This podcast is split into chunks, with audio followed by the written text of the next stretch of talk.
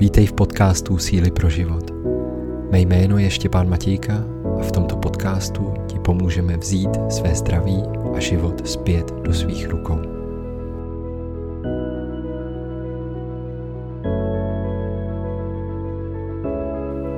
Jak uvnitř, tak venku. To by mohlo být motto dnešního příspěvku. Já tě zde srdečně vítám a mám radost, že máš chuť se dozvědět zase něco nového, že máš chuť se vydat na cestu k sobě samému a pochopit, co se ti třeba ve tvém životě zrovna teďka děje.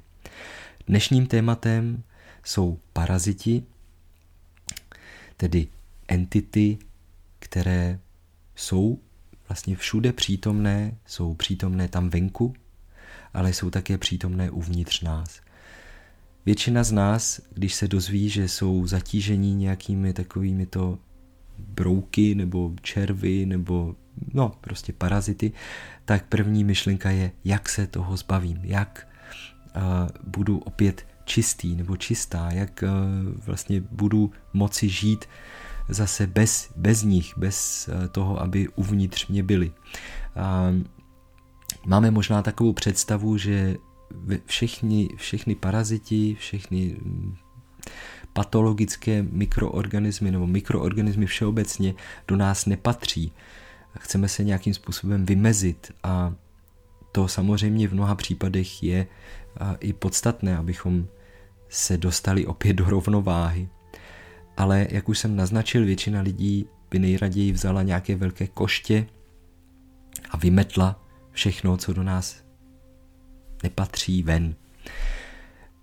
To bohužel z hlediska parazitů a dalších mikroorganismů úplně nejde, protože, jak už jsem říkal, jak venku, tak uvnitř.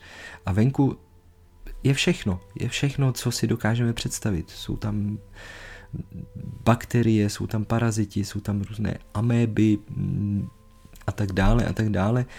A my protože jsme tady součástí toho celku, tak se nemůžeme úplně hermeticky vymezit vůči tomu. A to je úplně v pořádku.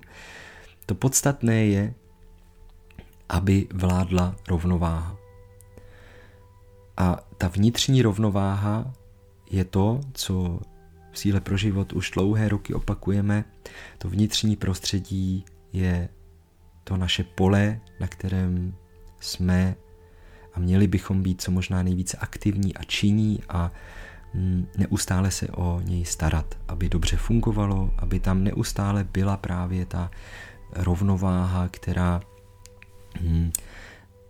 vlastně udržuje ten život, udržuje to dobré fungování, udržuje regulační schopnosti těla. A pokud se tato rovnováha nějakým způsobem vychýlí, tak potom tomu říkáme nemoc. Doktor Klinghardt o tom mluví jako o regulační schopnosti organismu, která právě může být ovlivněna nějakým vnějším vlivem, stresem, samozřejmě toxiny a tak dále. V minulém podcastu jsem o tom také už mluvil. Ale dneska jde vyloženě o parazity, o všechny tyto mikroorganismy, které už v nás jsou. A teď jde jenom otázka toho, jestli se projeví, jestli půjdou do boje s námi, anebo jestli tam prostě jenom budou a dokonce třeba nám můžou i pomáhat. Ačkoliv to zní paradoxně, tak i a, vlastně všechno, co je uvnitř nás, má nějakou funkci. A profesor Günther Enderlein už na počátku, nebo v první polovině dvacátého století také objevil několik fází těchhle z těch parazitů a ta jedna z těch fází je ta symbiotická, že každý ten mikroorganismus v nás přežívá, pokud je všechno v pořádku, v té symbiotické rovině a vůbec nemá zájem na tom, aby nás nějak ničil, aby nás nějak uh, poškozoval. Když se ale stane něco, co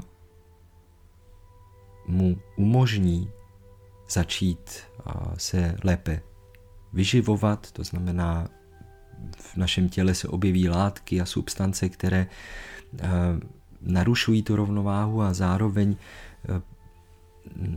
pro, přispívají k tomu, že ti paraziti, budeme jim tak říkat teďka všeobecně, začnou mít co jíst a navíc začne být to prostředí ne ideální, ne v rovnováze, tak ten parazit začne prospívat, začne se množit, začne vytvářet svoje prostředí, začne se zabydlovat a um, tohleto už vnímáme jako něco nepříjemného, ale přitom je to vlastně jenom ukazatel toho, že něco není v pořádku, že něco v tom prostředí, v našem těle se dostalo z, z toho normálu, z takového toho širšího středu. Ten střed té rovnováhy není jakoby jedna taková úzká ulička jako jehla, ale je to prostor, který je u každého člověka trošku jinak široký. Někdo má mm, tu to regulační schopnost dostatečně širokou, než se vychýlí, tak to chvíli trvá. U někoho to probíhá tak, že jakmile má trochu, trochu stres, tak hnedka okamžitě se mm, projeví nějaká patologie, nějaká nemoc. A to je jenom ukazatel toho, že není tam ta, ta flexibilita uprostřed. Takže ten parazit nám jenom ukazuje, pokud se dostane do nějakého, do toho parazitárního stavu, z toho symbiotického, tak nám jenom ukazuje, že něco není úplně tak, jak by mělo být. Využívá té příležitosti. Většina těchto parazitů jsou takzvanými oportunisty, takovými um, entitami, které vyž, využívají té příležitosti, protože taky je to fajn někdy se jako jít do toho rozkvětu a um, začít se nějakým způsobem vyjadřovat. A o, tyto organismy se vyjadřují potom svými um, svými produkty, svými uh, metabolickými produkty, které jsou vlastně tím problémem. Ten problém není ten parazit sám, ale to, že začne produkovat svoje, my tomu říkáme endotoxiny, to znamená toxiny, jejich vlastní toxiny, které jsou pro naše, pro náš organismus toxické a vytvářejí stres. Náš metabolismus, náš imunitní systém se s nimi musí nějakým způsobem zaobírat, musí je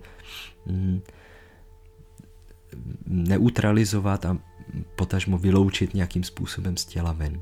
A to je potom problém, který v našem těle vytváří tu nemoc, spotřebovává nadměrně naší energii, takže ta nám potom chybí všude možně v životě.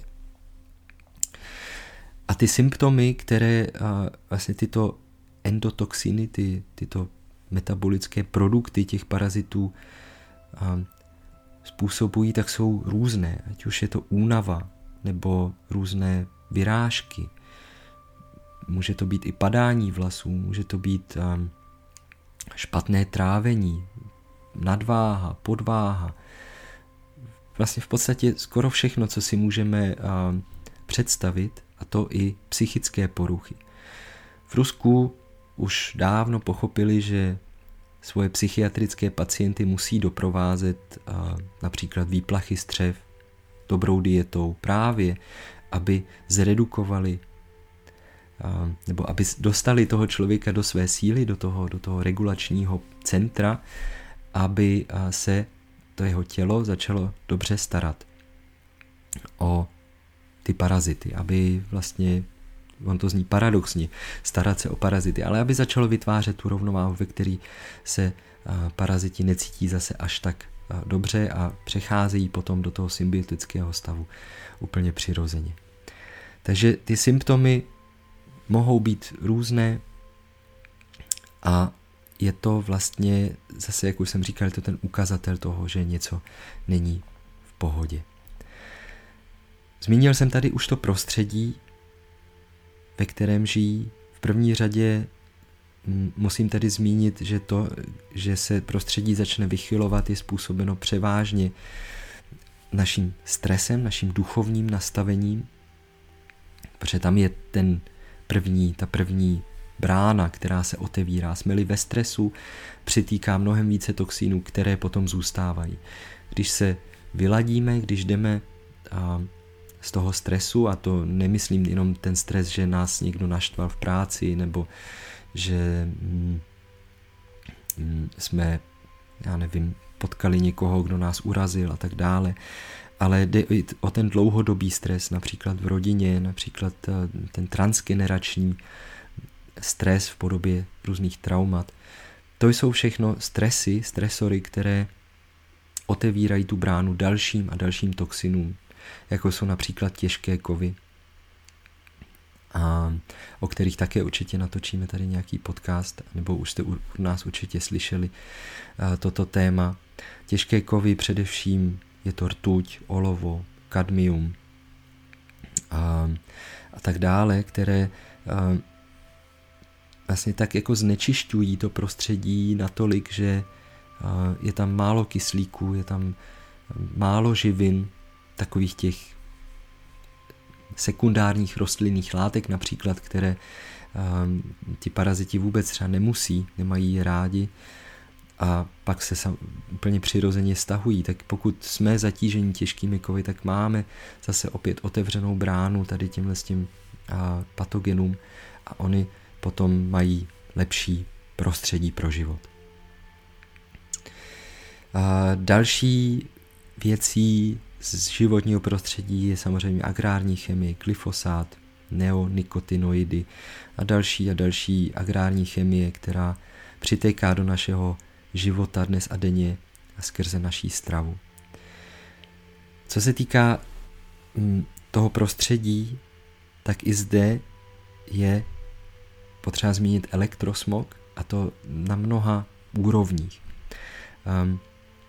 Když jsme neustále pod vlivem elektrosmogu, těch elektromagnetických vln, jako je Wi-Fi, Bluetooth, teďka samozřejmě taky je pět G, tak toto vytváří v těle stres, volné radikály, náš imunitní systém se neustále musí starat o to, aby vyvažoval tenhle ten problém, který přichází zvenku, a nemá potom vůbec sílu na to se zabývat um, redukcí třeba těchto, těchto parazitů.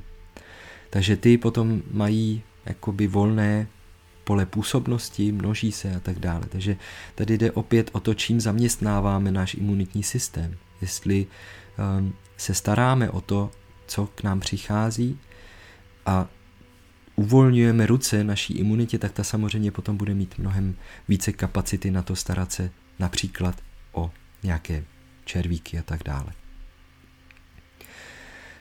Dalším takovým bodem toho elektrosmugu je to, že mm, paraziti ho nemají rádi. Určitě jste slyšeli také o a, technice, která se jmenuje ZAPR, nebo mm, frekvenční terapii různých parazitů. A to funguje na úplně stejném principu. Když se vytvoří nebo rozpozná nějaká frekvence, která přesně pasuje jako antidot k nějakému tomu parazitu, tak se pustí do těla skrze vlny. A ten parazit buď to se stáhne, anebo a, když je ta populace moc, moc velká, tak, tak zemře. A um, vlastně ten elektrosmog dělá to též, akorát není tak důsledný. To znamená, že spíše se tomu říká, jako vyprudí ty parazity natolik, že oni potom začnou se bránit. Myslí si, že na ně někdo útočí, a jejich obrana je vypouštění toxinů, vypouštění svých metabolitů, na které jsme my alergičtí, které nás potom otravují. A to je důležité vědět, že i to, že třeba hm, máme vyrážku nebo nás svědí pokožka, jsme-li třeba v přítomnosti nebo v blízkosti nějakého vysílače, tak i to je ukazatel toho, že jsme zatíženi nějakými parazity, protože většina z nich obsahuje chytin, to je taková látka, která dopomáhá například broukům, aby měli ten tvrdý, tvrdý krunýř, a tenhle ten chytin má určitou schopnost vést elektrické proudy. A když jsme v, v poli toho elektrosmogu, tak samozřejmě i ten parazit nějakým způsobem vede ten elektrický proud, zesiluje ho, ale zároveň má dojem, že ho to ohrožuje, takže, takže se brání a, a chce se jako, no, chce se tomu bránit a jak už jsem říkal, ty jeho metabolické produkty jsou tím mechanismem. Ještě zajímavá věc v podobě nebo ve spojitosti s těmi toxiny, s těmi těžkými kovy, tak a, a je to o tom, že ti paraziti žijí v těchto těch znečištěných částech našeho těla, kde se třeba něco ukládá a zároveň ale nám pomáhají, protože oni absorbují do sebe třeba těžké kovy.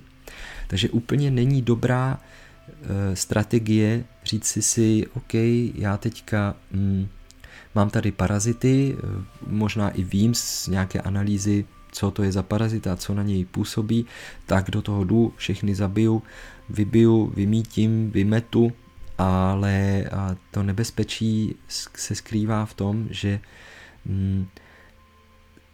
v tenhle ten moment se uvolní obrovské množství těch absorbovaných toxinů a těm lidem může být možná ještě hůř než předtím. A proto je dobré, vlastně vždycky, když se zabýváme parazity, tak se zároveň zabývat i detoxikací, protože to jde ruku v ruce, nejde to jedno bez druhého. Protože i když ten parazit nějakým způsobem opouští ten svět, umírá, tak i v tenhle ten moment se uvolňuje velké množství těch jeho toxinů. Takže je to taková, takový mechanismus, který je dobrý pochopit. Já doufám, že jsem to tady vysvětlil a srozumitelně, abyste si dokázali udělat představu, jak a to všechno se vším souvisí. Na jednu stranu je to krásná věc, že je vidět, že všechno má nějakou souvislost. Na druhou stranu, pokud jsme zatíženi nějakými parazity, tak úplně se necítíme dobře, nechceme je, odmítáme to. A to je samozřejmě také v pořádku, protože nás to také nutí do akce. Nutí nás to něco měnit a to je skvělé. Protože není nikdy v téhleté době dostatek těch různých činností, které můžeme a které bychom měli dělat právě pro naše uzdravení. Ještě bych tady chtěl zmínit tu duchovní úroveň vlastně toho, proč se do našeho těla paraziti nějakým způsobem stěhují, nebo stěhují, oni už tam jsou, ale proč jdou z toho symbiotického stádia do toho parazitálního. A to je i posedlost. Možná už jste o tom slyšeli, existují vlastně takové jemno, jemnohmotné části duší, které třeba úplně ne dobrovolně nebo ne v míru, v míru opustili um, tuto dimenzi a pokud uh, ještě tady nesplnili třeba ten úkol nebo uh, vlastně odešli, aniž by o tom věděli, to jsou třeba nějaké, buď to je to sebevražda nebo uh, nějaká nehoda dramatická, tak uh, tyto entity tady mohou zůstávat. A většinou se potom nějakým způsobem lepí na někoho, kdo je buď to blízko, nebo třeba je příbuzný a mm, chtějí mu sdělit ještě něco, co nestihli za svůj život. A ten uh, dotčený člověk, postižený člověk je tady potom něco jako mm, takový další jeho, jako jeho pokračování. Nevýhoda toho je to, že většinou tito lidé potom nežijí své vlastní životy, mají u sebe něco, tuto entitu takového duchovního jo, jemnohmotného parazita a mm, to samozřejmě i přispívá k tomu, že se projeví třeba i ten parazit na té tělesné úrovni. A toto rozpoznat a toto rozpustit je potom úkol vlastně každého člověka, který je tímto postižený. Tak pojďme si ještě říci, jak vlastně můžeme přispět k tomu, aby se paraziti dostali opět do té symbiotické fáze. Um, jak už jsem říkal, je to určitě ta změna toho prostředí. To je to hlavní, nejdůležitější, co je potřeba, pokud máme zjištěné nějaké parazity. Um, dalším bodem jsou samozřejmě bylinky, hořčiny, hlavně hořké látky, peliněk v různých formách. Artemisia annua je jedním z takových, jednou z takových velkých jmen mezi bylinkami, které působí opravdu dobře a cíleně, antiparazitálně, a můžou přinést právě to rychlé, rychlé řešení. Um, bylinky mají samozřejmě tu obrovskou výhodu, že mm, v, v, přinášejí mnoho a mnoho dalších svých látek, které a, paraziti nemají rádi. Jako je chlorofil, jako, jak už jsem zmínil, ty hořčiny, různé takové těkavé oleje, které um, jsou takové jako antibiotické. Jo, antibiotické účinky všeobecně jsou v bylinkách hodně přítomné, ale jsou selektivní. Není to jako, když si dáme antibiotika, která potom vlastně jsou schopná zrušit a poškodit všechen ten náš vnitřní mikrobiom, tak bylinky jsou selektivní. To, co je zrovna potřeba, se použije, to, co není potřeba, odejde a našimi vylučovacími cestami zase z těla ven. A proto jsme s Melaní tak dlouho už nadšení tímhle s tím, protože je to něco, co samozřejmě a vnímáme jako velké, velké plus tady celé této divoké stravy. Potom samozřejmě existuje celá paleta různých léků. V době um, toho velkého C se uh, často zmiňoval Ivermectin, který uh, jsme také několikrát používali, se kterým jsme měli jako velké, velké uh, i skvělé účinky, zvlášť třeba pokud děti měly nějaké červíky nebo něco takového, tak ten Ivermectin vlastně u malých dětí šel. Tím tady nevyslovuji nějaké doporučení všeobecné, je potřeba se poradit s lékařem nebo s terapeutem, který toto ovládá, ale ta cesta tady je a i k mému překvapení a to je tak, že u těchto antiparazitik a jsou tyto chemické léky vlastně méně škodlivé než třeba antibiotika nebo jiné další a další léky. Ohledně Ivermectinu je i několik studií, které říkají, že vlastně může podpořit střevní mikrobiom. Takže možná i proto byl tolik zakazován během, během, toho, během té uplynulé doby, právě možná pro jeho dobré účinky, nejenom proti koronavirům, ale nebo koronavirům, jak se, se tomu říkalo, anebo při, při té nemoci. Takže i tady um, si myslím, že se to může použít, ale vždycky v souvis, současně se změnou toho prostředí, s detoxikací, se změnou stravy, um, odbourávání stresu a tak dále. Potom existuje ještě jedna látka, kterou Andreas Kalka hodně propaguje, a to je tzv. C D L. Je to další stádium vlastně toho M M S, to je chlordioxid, se tomu říká.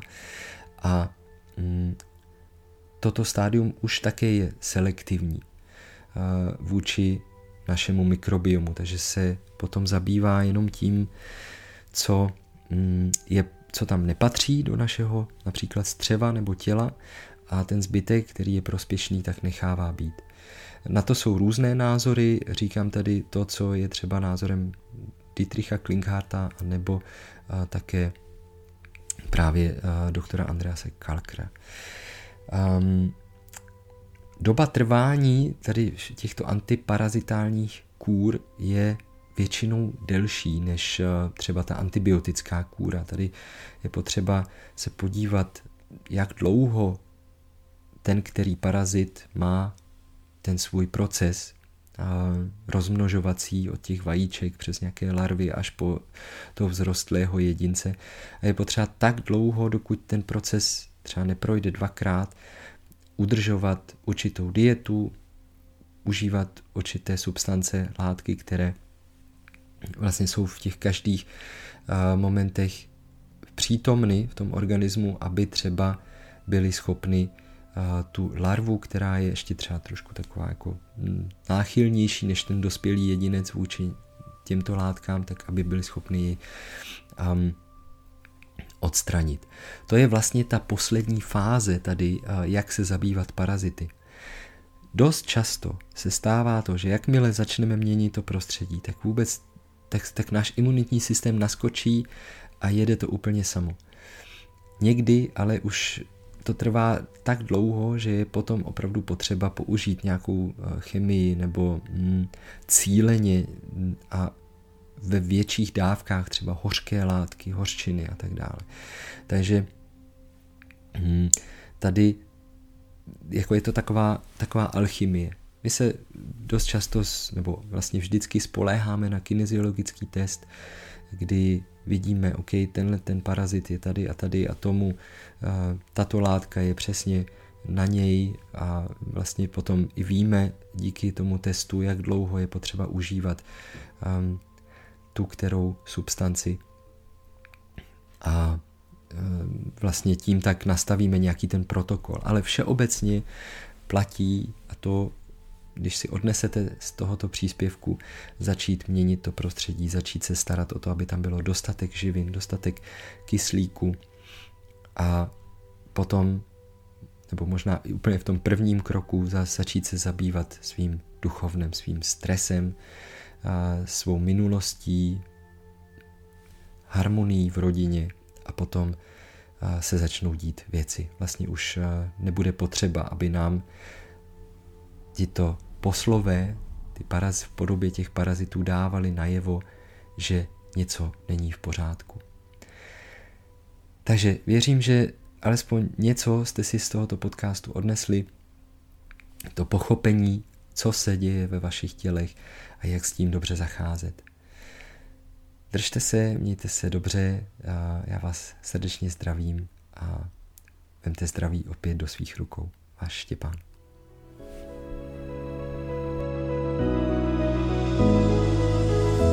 Máš ve svém okolí lidi, kteří jsou pro tebe důležití? Sdílej s nimi tento podcast a jestli chceš, můžeš jej ohodnotit anebo začít odebírat. Další praktické tipy, jak se stát opět mistrem svého zdraví a života, najdeš na našich stránkách síla pro život tečka com.